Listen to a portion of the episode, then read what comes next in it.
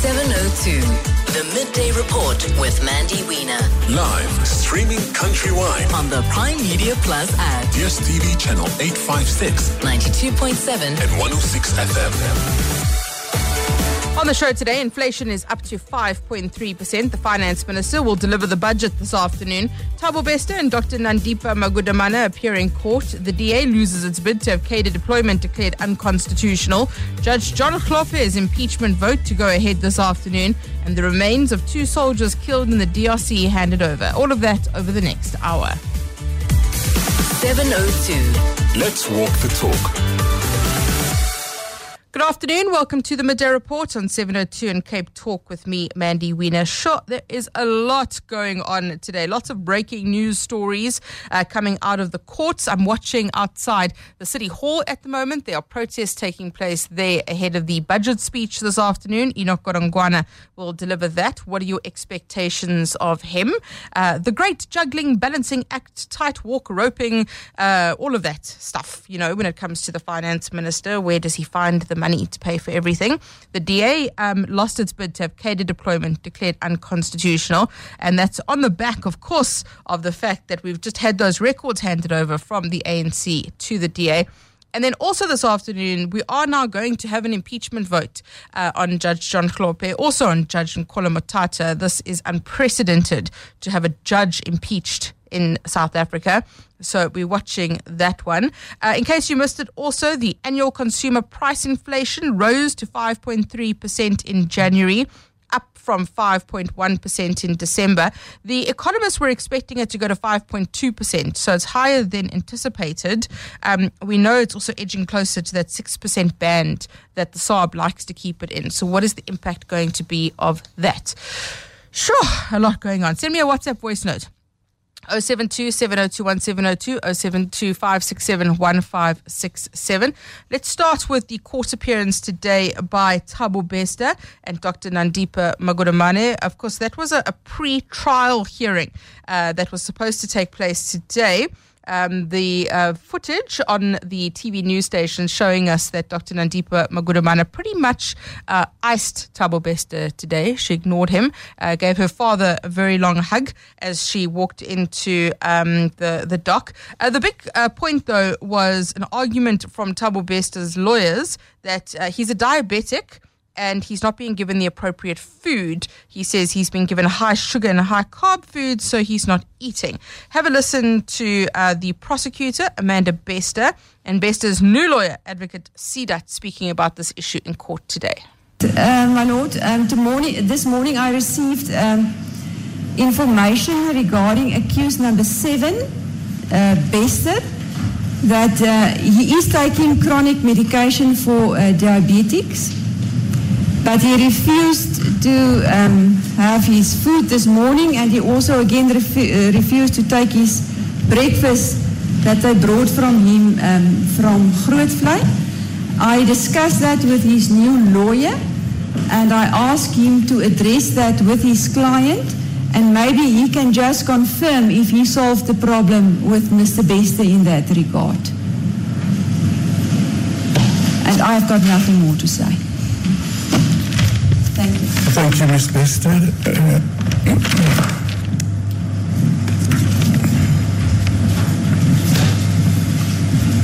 this is the court, my lord.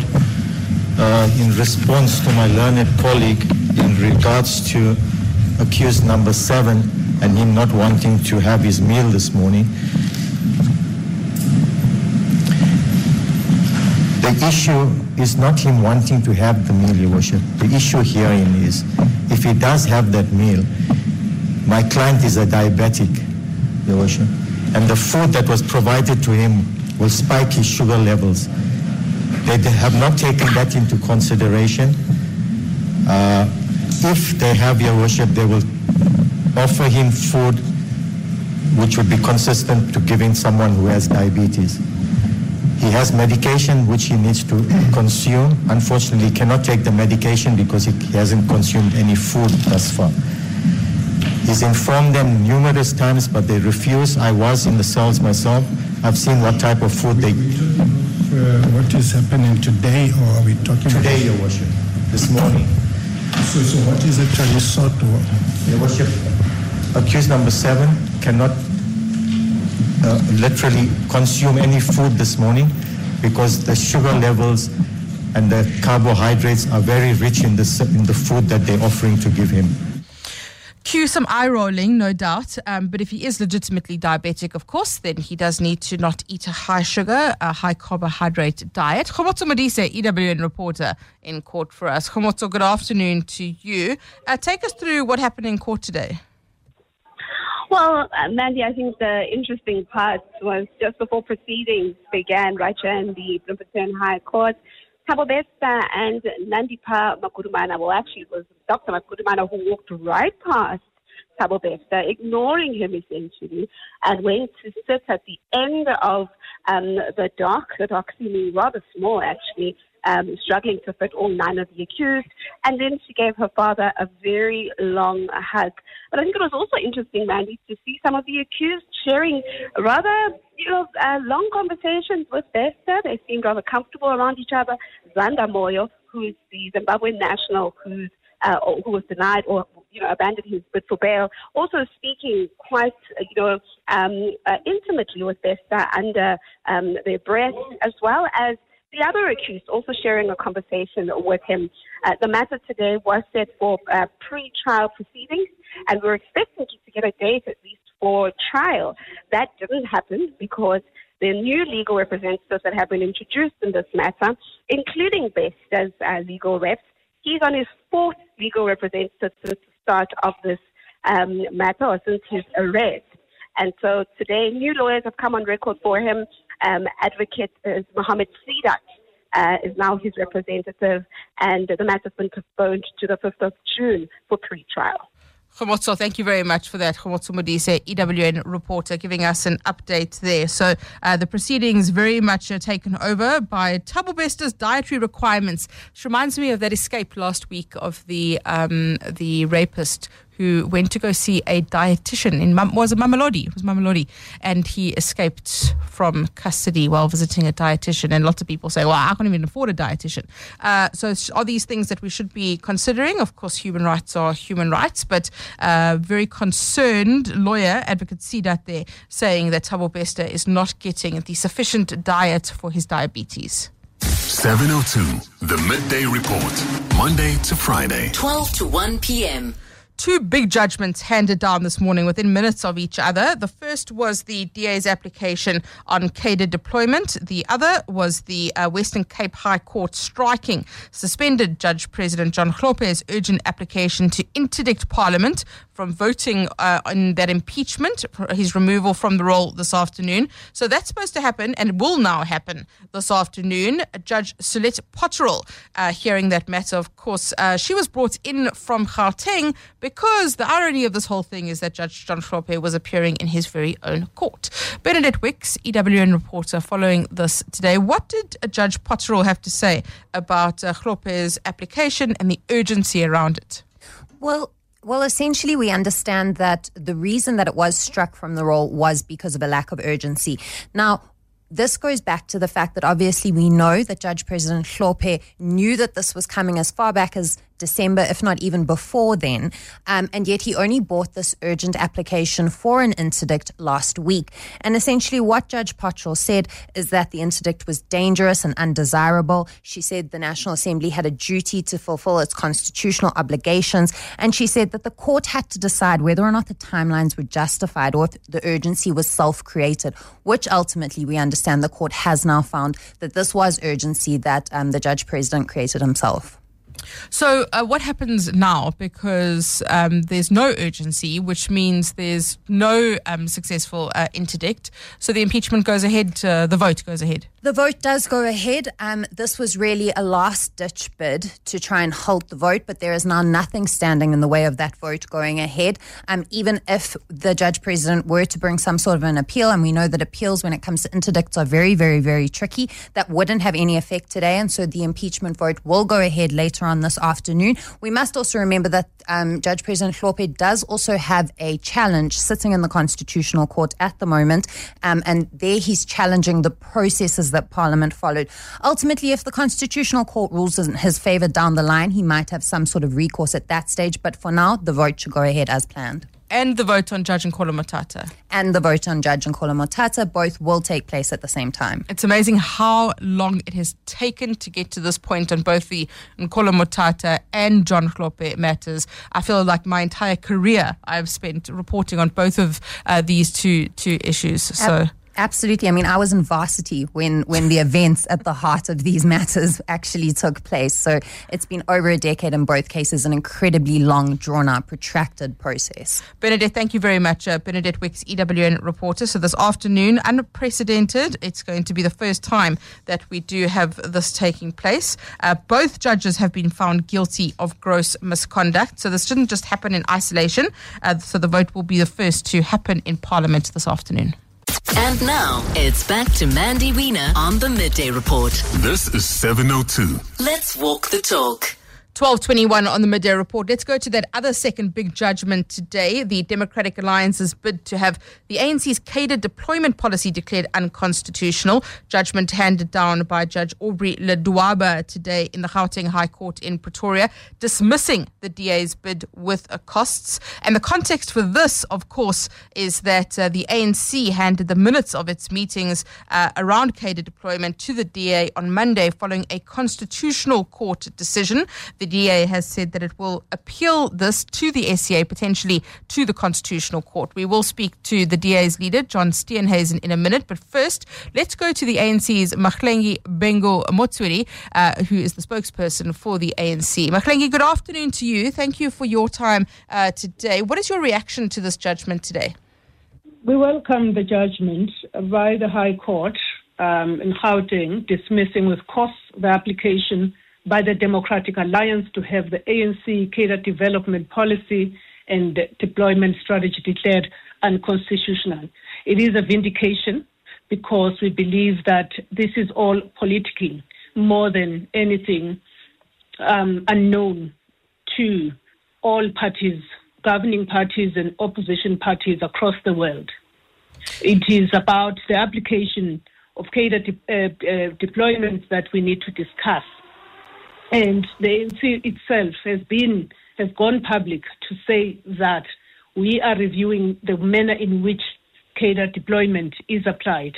It is the ANC itself that has gone public to say that we are about the professionalization of the civil service and it must be South Africans. They should not be any ANC members. It is South Africans and patriots of great standing, both in terms of merit, in terms of their um, qualifications, in terms of their credentials, in terms of their ethics, that deserve to serve the people of South Africa. The ANC has said that the DA is gaslighting it. Uh, also, a suggestion from the ANC that all political parties should reveal uh, its records of cadre deployment. What do you mean by that?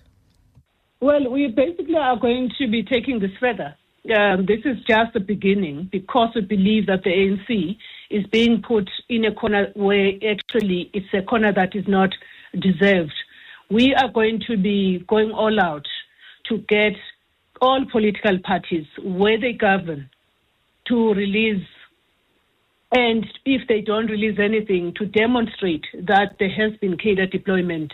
We know of several instances, countless cases under the DA leadership in the city of Cape Town. We have witnesses to that extent. We know of similar things in the city of Tshwane. In fact, some of this information is already, I mean, in the public domain, so it's not uh, it's something that is new or that is unknown.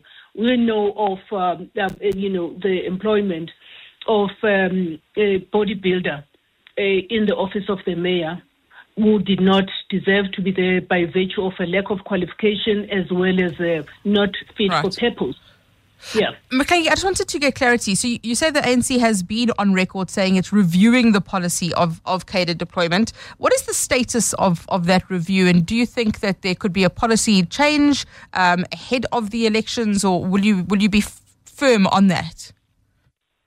while our policy remains intact, the, the, the reviewing I'm talking about is in terms of emphasizing meritocracy, making sure, and you will see this, Mandy, in our candidate selection process because cadre deployment also applies to the pol- political office bearers.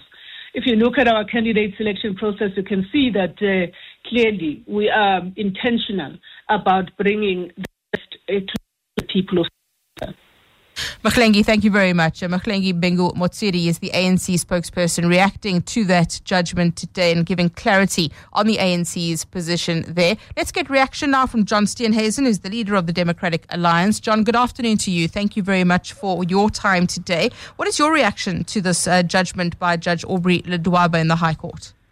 Well, obviously, we're very disappointed in it, um, but we regard this as the first step in a much greater fight against cadre deployment. Um, I've already indicated we're going to take this on review, and I think that if people read the cadre deployment minutes and see to the extent uh, cadre deployment went that we've released now publicly on our website, they would see that it completely undermines the judgment that seems to infer that there is this magic line that exists between the party and the state. I think if you read those minutes and look at those uh, deployment uh, records, you'd be able to see there is no such line, and that the cadre deployment committee was itself responsible for the, the deployment of a, a, number of people into key positions in the state. So um, we look forward to uh, applying to supplement the uh, appeal with this new information, and we are confident that a different court will come to a different uh, a different outcome. Uh, this is exactly the same approach. We fought the Nkandla matter all the way through to the Constitutional Court. We fought the Spy Tapes matter all the way through to the Constitutional Court, and we will see this case through all the way till the end until we get rid of this terrible policy of cadre deployment that has caused such drama. I want to just make a very clear distinction, having listened to your previous. Yeah, I was about to ask you, you. You were listening to to Mahlengi. She's yeah. made uh, yeah. various suggestions, allegations that you're gaslighting, well, that the DA is responsible. what is your reaction? Well, it is complete nonsense because the persons that she's referring to are not public. Are they not public uh, civil servant office bearers? All of those people were political appointees in the offices of political appointments, and that is very distinct from the civil service. And that's a point we've been making from the beginning. There's a very different appointment process used for political staff in an office, and their tenure is linked to that of the political principal. If the political principal leaves, they leave, and the next political principal uh, is able to appoint staff in the office. That's how it works the world over. What we're talking about here is appointments into the civil service. We're talking about appointments of judges. We're talking about the appointments of ambassadors. We're talking about appointments onto boards of state owned entities. And those people remain in those positions uh, as long as, as they are em- employed there.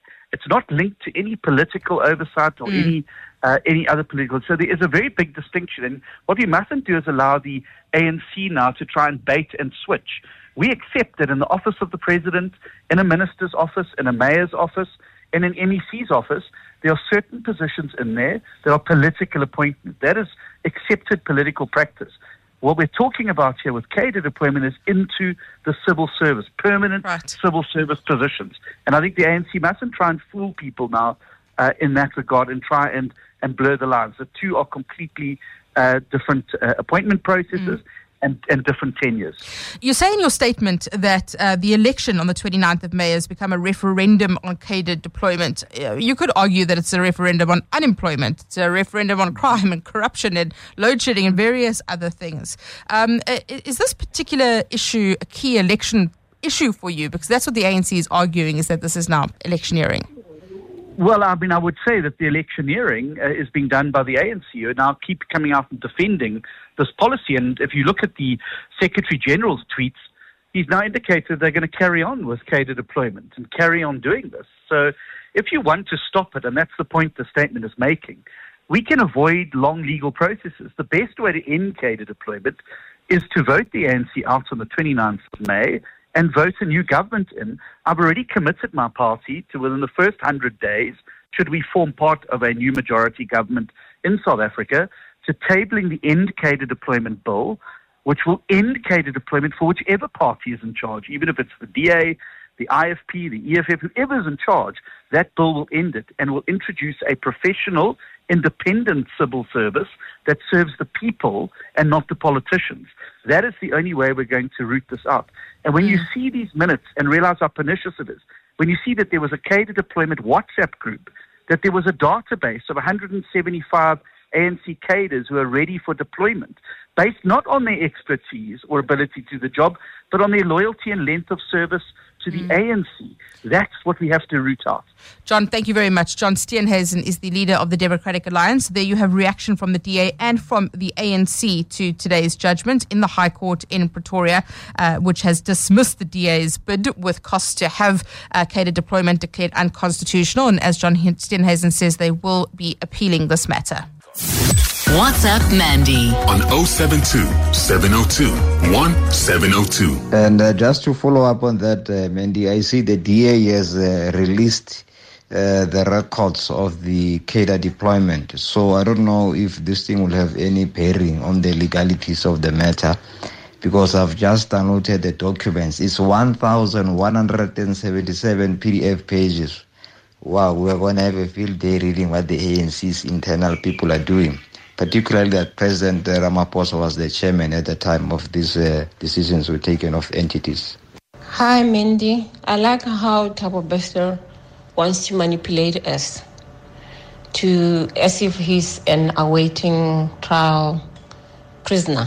He knows he is already in jail, but his demands, you know, he, he just he still continues to try and manipulate everyone. Well, Mandy, uh, maybe Thabo, Thabo Bester should have thought about the quality of prison food before he committed a crime that might land him in prison. Uh, what was he thinking?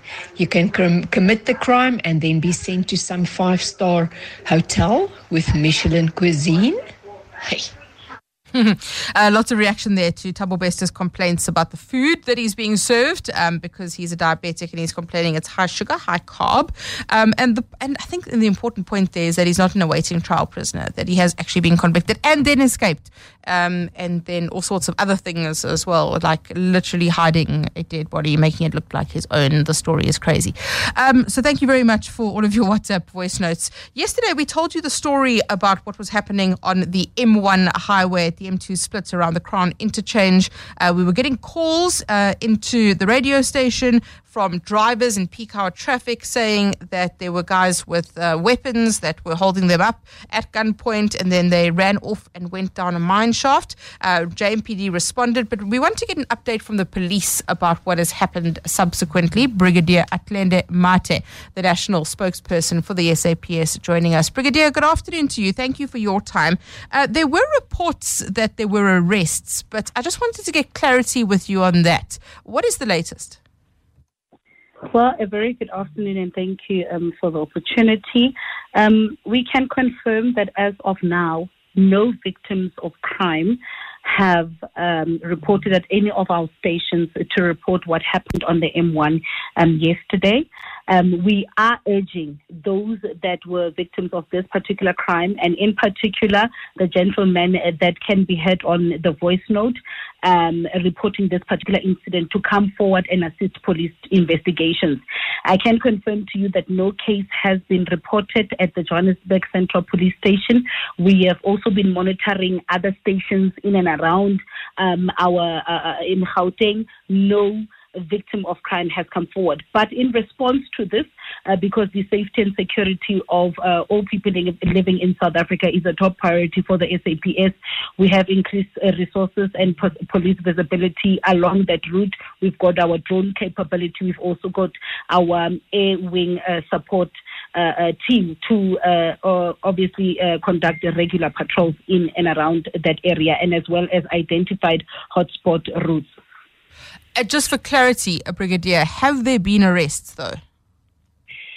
The arrests that you are referring to are the eight suspects that were arrested uh, during a JMPD and SAPS operation um, yesterday in, in the Germiston area. I think the JMPD was responding to the alleged robbery of the motorists, but as of now, we cannot link the eight that have been arrested to this particular incident on uh, the M1. Okay, uh, thank you uh, for, for that clarity. So, um, at the moment, are police still monitoring that, that area? We are monitoring that area. As soon as um, this voice note started circulating, um, we uh, uh, maximized our resources there. We deployed maximum resources of our members there. But uh, what is also important is to highlight that we've got static deployments along uh, strategic routes, along the highways, and along uh, some major routes. Uh, so we do have static deployments to ensure a, a quicker response uh, to those particular incidents when they are reported. And that is why we are deeply concerned that as soon as we uh, uh, heard of what had happened, we immediately got there and we didn't find any victims of crime. So it is quite disturbing. And that is why we are urging the gentleman that did this recording and those that the person that took this photo to come forward and really assist police investigation. Brigadier, thank you very much. Uh, Brigadier Athlenda Mathe, the national spokesperson for the police, uh, giving us an update there. Uh, so, if you are the person who took the photographs, uh, or if you're the person who recorded the voice note, please come forward to the police so that they can uh, investigate this matter. 702. 702. Mandy Wiener. Weekdays, 12 to 1 p.m. Happening this afternoon, the South African National Defence Force will be hosting a handing over ceremony of the mortal remains of Captain Simon Bobe and Lance Corporal Irven Semono, who died after a mortar bomb landed in the South African base in the DRC on Valentine's Day. Uh, that's going to be taking place at the uh, Waterkloof Air Force Base this afternoon. Uh, let's speak now to Siphiwe Dlamini, who is the SANDF spokesperson. Siphiwe, good afternoon to you. Thank you for uh, coming on. Uh, tell us about uh, what is happening uh, with this handing over ceremony. Well, thank you, Mandy, and good afternoon to your listeners. Um, it's a very short uh, ceremony that we normally uh, would have for members that have lost their lives in missions abroad. Um, they arrived this morning, the remains arrived this morning, but we had to delay the, the official handing over to, to the um, the schedule of the minister who had to fly in from Cape Town to personally receive uh, the, the, remains of the two um, uh, deceased members, together with the chief of the South African National Defence Force. So mm-hmm. at three o'clock this, this, afternoon, we would um, uh, uh, have a small solemn parade for, for the members. Um, and it's a very short ceremony where we okay. officially receive the remains and uh, hand them hand them over to the family, and then uh, uh, they are taken to where they'll be. Um, they will remain until um, funerals have been finalized and concluded. What is the status of those soldiers who were wounded uh, in this uh, attack? Where are they and how are they doing? They're doing, uh, um, I'm glad to report that those members are, are recovering, are recuperating very well. They are still under the Cain Hospital in Goma, and um, there is no um, serious concern around their their present um, health situation. They are, they are on their way to recuperation fully. Siphiwe, thank you very much uh, for that update. Good news. Good to hear that. Uh, Siphiwe, Dlamini, the SANDF spokesperson. Uh, so, some good news there about the improvement of the conditions of those soldiers who were wounded uh, at that South African Air Force base. Um, at uh, the South African SANDF base, rather, the mortal remains of the two soldiers who were killed will be handed over at that ceremony at Waterkloof this afternoon. WhatsApp Mandy on 072 702 1702. Uh, Mandy, I think the DA just lost the case. They lost the case at the High Court. On what basis are they publishing this now? This is just politicking from the DA. And I hope what they're doing is unconstitutional. I hope the ANC takes them to court in contempt of court. I think they were talking about the contempt of court when Zuma was uh, during the um, the whole sack of commission. I hope someone get uh, uh, prosecuted for this because it's criminal. It's Fiso, Richards Bay. Sviso, no, no, you, you're conflating the two different court cases here. So the, the one that the DA lost today is in the High Court to have cadre de- deployment declared unconstitutional.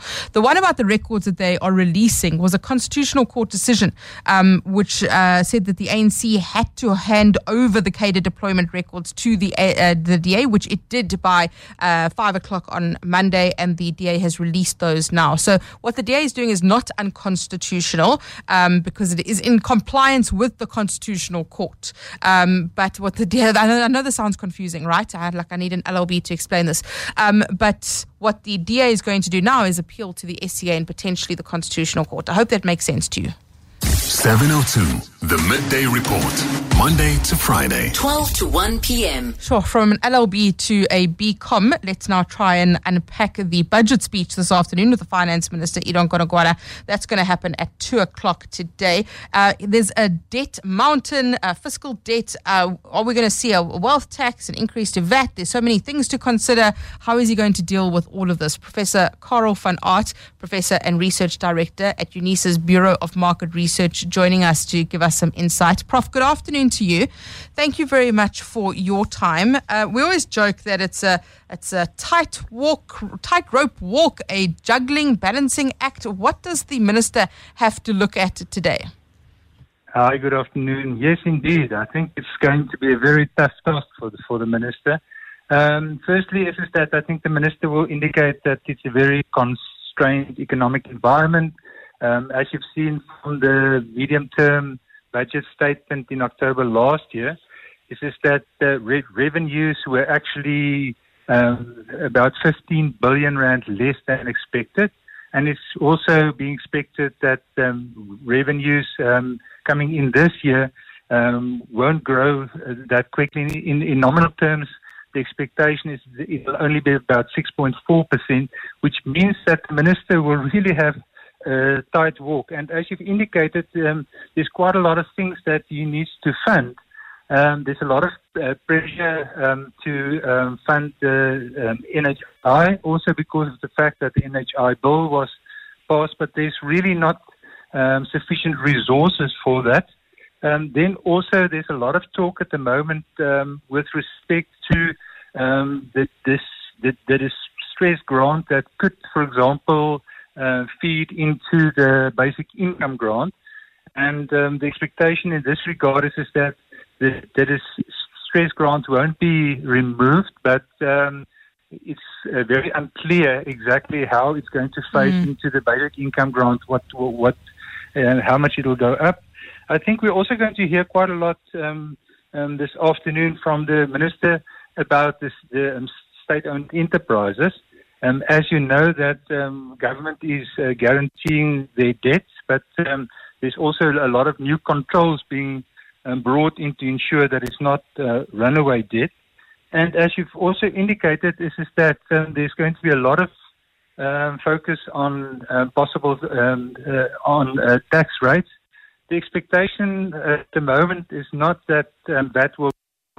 There was a lot of talk that that could possibly be raised up to 15.5 percent, but um, especially in an election year, that won't be very popular.